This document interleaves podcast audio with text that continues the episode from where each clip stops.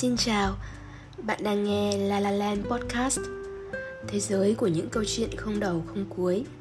Mong rằng những câu chuyện nhỏ này sẽ khiến ít nhất một ai đó ngoài kia nhẹ lòng hơn.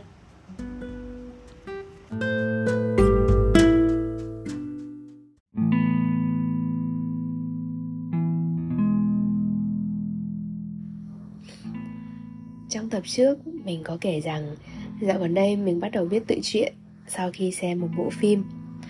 Thật ra nó là viết nhật ký cũng được, nhưng tự truyện nghe tự sự và giống kể chuyện hơn, nên là mình thích hơn. Và mình viết tay á, viết bằng bút mực, chứ không phải gõ trên máy tính hay là điện thoại đâu. Mấy ngày gần đây, việc viết không được thoải mái cho lắm, vì cây bút đen mình hay dùng cứ bị tắc mực. Đang viết hăng hái thì mực nét đậm nét nhạt, khó chịu ghê gớm. Cho đến tận hôm thứ ba tắc mực, mình vẫn cố chấp viết tiếp. Mình nghĩ là do loại giấy mình viết không hợp với cây bút. Hôm đầu bị tắc mình còn cứ đổ đi đổ lại một nét để ra mực tiếp mới thôi cơ. Sau vài lần làm hoài không được thì mình chọn bỏ qua luôn cái nét bị tắc mực đó và viết sang từ mới thì mực lại ra. Thế là mình nghĩ ai chả thông minh ghê. Đây có thể là một thông điệp nghe êm tai luôn đấy chứ. Rằng thì đừng cố chấp mà làm gì, đôi khi buông bỏ điều đã cũ sẽ cho ta những thứ mới tốt đẹp hơn. Eo ơi, nó văn chương làm sao. Nhưng mà cách này không có tác dụng lâu dài. Viết được vài dòng thì lại không ra mực nữa. Và lúc này mình làm gì bạn biết không? Mình tháo ngòi bút ra, nhìn bên trong xem còn mực không. Và trời ơi, cái ngòi nó trống trơn, có con giọt mực nào đâu mà nó viết tiếp. Vậy ra bệnh của cây bút này không phải là tắc mực. Đơn giản vì mình viết nhiều quá và dùng khá lâu rồi nên nó hết mực thôi. Ấy vậy mà cái nguyên nhân đơn giản đó lại là thứ mình nghĩ đến cuối cùng, sau khi đã thử đủ thứ cách phức tạp mà không thành. Nghĩ lại thì chúng mình vẫn hay như thế nhỉ. Trong cuộc sống ấy, nhiều khi vấn đề chẳng có gì cả, chỉ là một điều đơn giản vô cùng thôi. Và vì định kiến, vì tin vào kinh nghiệm, chúng mình cứ tìm những thứ xa vời râu ria ở đâu mà chẳng chịu nhìn vào bản chất, đào vào nguyên nhân để mà xử lý. Loay hoay quay cuồng, cuối cùng nhận ra ô kìa, nó đơn giản như thế mà. Quay lại chuyện cái bút hết mực kia, vì đang viết dở mà dừng lại thì bứt rứt lắm, nên mình phải tìm khắp nhà xem có còn cái bút nào khác không. Thì mình tìm được 3 cây nữa, cũng màu đen luôn, ơn trời. Nhưng viết đến cây nào thì cũng lại tắc mực cây đấy. Và lại mở ngòi ra, kết quả là cả 3 cây bút đều hết mực. Hay chưa kìa, bấy lâu nay mình giữ đống bút hết mực trong nhà mà chẳng biết gì, rõ chán. Mà 3 cây bút đó đẹp lắm, không nỡ vứt đi, nhưng giờ giữ thì có làm gì được đâu. Có khi để lung tung rồi mai mốt cần viết lại rước mực vào thân. Hình như trong phòng, trong nhà tụi mình cũng có nhiều thứ đồ như vậy lắm.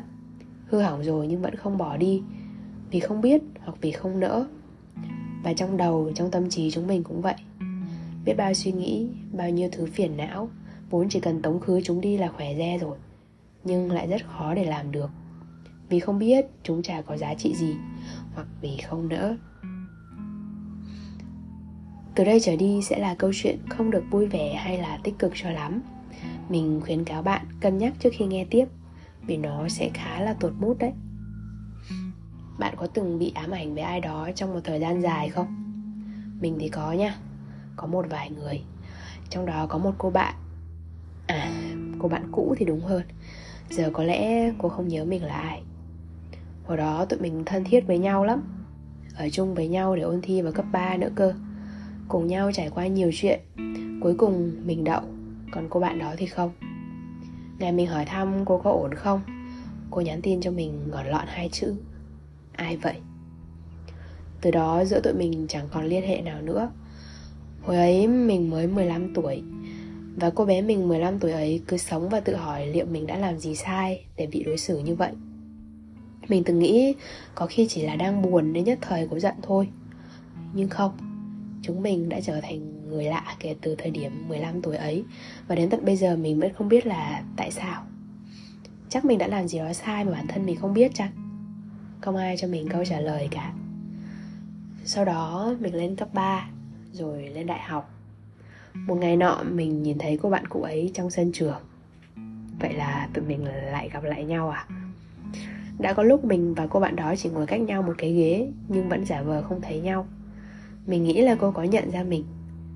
Đâu dễ quên được một người như vậy, đúng không? Nhưng chúng mình vẫn chọn không quen biết nhau. Nhiều lần mình cố lấy dũng khí để thử bắt chuyện và hỏi cho ra nhẽ, nhưng hai chữ ai vậy cứ lởn vởn trong đầu mình, và mình sợ nó lại xuất hiện thêm một lần nữa. Lúc đấy mình không biết phải xử lý như thế nào cả. Suốt một thời gian dài, mình đã không quan tâm đến người này nữa, vì dù sao đó cũng là chuyện của rất lâu về trước rồi. Nhưng thời gian gần đây mình lại tò mò và tìm hiểu, thì được biết là cô sắp kết hôn rồi nè. Ngoài việc nhận ra thời gian đã trôi nhanh như vậy, những đứa trẻ thời còn ngồi chung lớp học thêm với nhau giờ đã đến tuổi lập gia đình và sắp bước sang đầu ba rồi, thì mình lại thầm so sánh với cô bạn đó rồi tự ti. Mình đã luôn tự ti như thế từ hồi còn học chung cơ. Vì hoàn cảnh gia đình này, vì tài chính, vì tài năng, mình đều thua. Hồi ấy chỉ được cái mình chăm chỉ và học giỏi thôi, còn lại mình chả có gì hết. Mà có khi chính là vì nghèo khó nên cái hồi ôn thi chung mình đã làm gì sai chăng, nên mới bị đối xử như thế. Mình đã nghĩ như vậy mãi đó.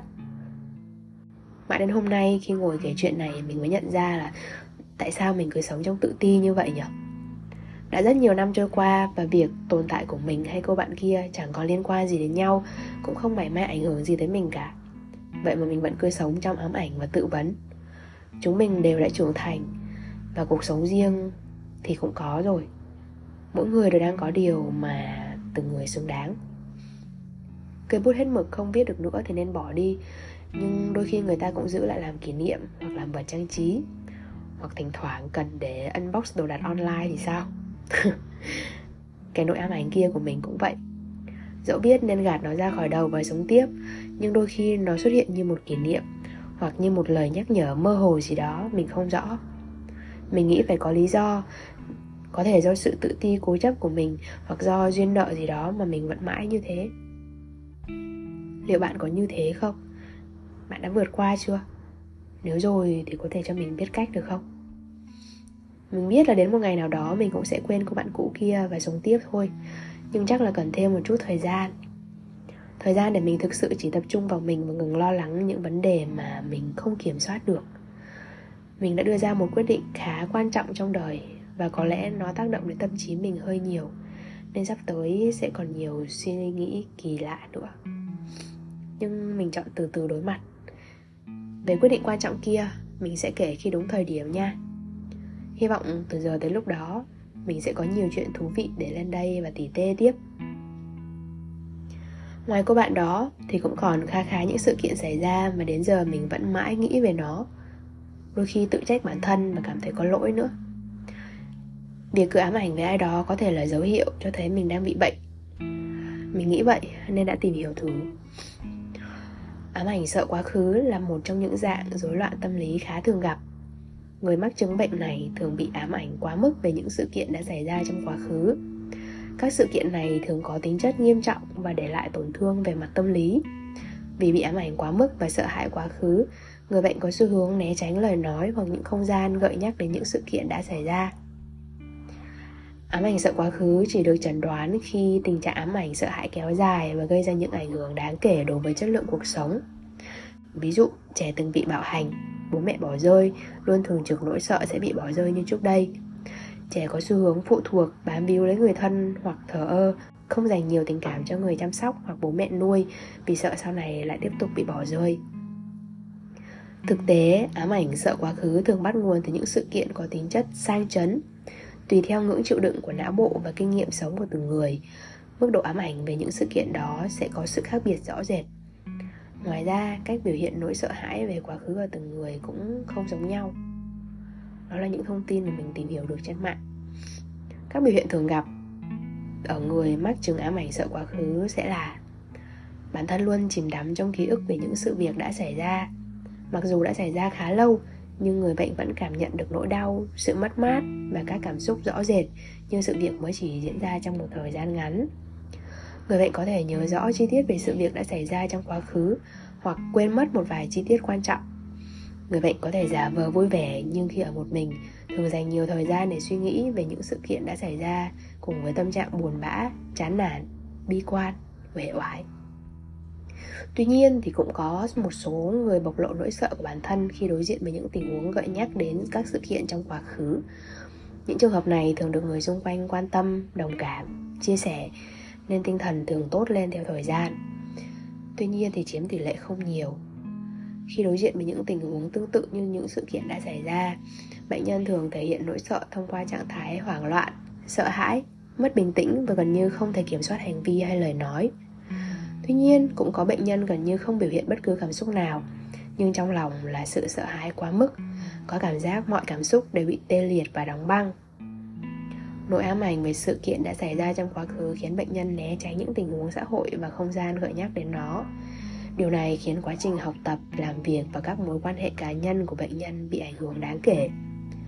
Ngoài ra, người bị ám ảnh sợ quá khứ thường thiếu tự tin về bản thân, tính cách hướng nội, khép kín và khó hòa nhập với cộng đồng. Người mắc vấn đề này thường rất ít khi bày tỏ cảm xúc và sự sợ hãi của bản thân, nên gần như là không nhận được sự chia sẻ hay đồng cảm. Đồng thời, thường tự cô lập bản thân và dành nhiều thời gian để suy nghĩ về những sự kiện đã xảy ra. Nếu không thoát khỏi sự ám ảnh này, người bệnh rất dễ mắc phải các vấn đề tâm lý như rối loạn lo âu, trầm cảm, hội chứng trầm cảm cười. Còn nhiều thông tin lắm. Trên mạng liệt kê nhiều cách để vượt qua cái nỗi ám ảnh này, và bộ phim gần đây mà mình xem cũng đã cho thấy cách để có thể làm được. Mình nghĩ là mình cần thêm thời gian. Những vấn đề của mình thì vẫn luôn ở đó thôi, mà thời gian qua mình cố gắng không nghĩ tới hoặc cố tình quên đi để sống tiếp, chứ chưa từng dành thời gian đối diện và nghiêm túc tìm cách khắc phục. Nên là mình tin là khi mình dành thời gian cho các vấn đề vô hình của bản thân thì mình sẽ hiểu mình hơn, và rồi mình sẽ tìm ra cách. Làm gì có đường hầm nào kéo dài mãi, đúng không? Hết đường hầm sẽ lại là ánh sáng thôi. Đến một lúc nào đó, những cây bút hết mực sẽ không ở mãi trong nhà mình được. Đến lúc ấy, mình sẽ kể bạn nghe về hành trình mình vượt qua những khó khăn bây giờ mà mình đang gặp phải nhé.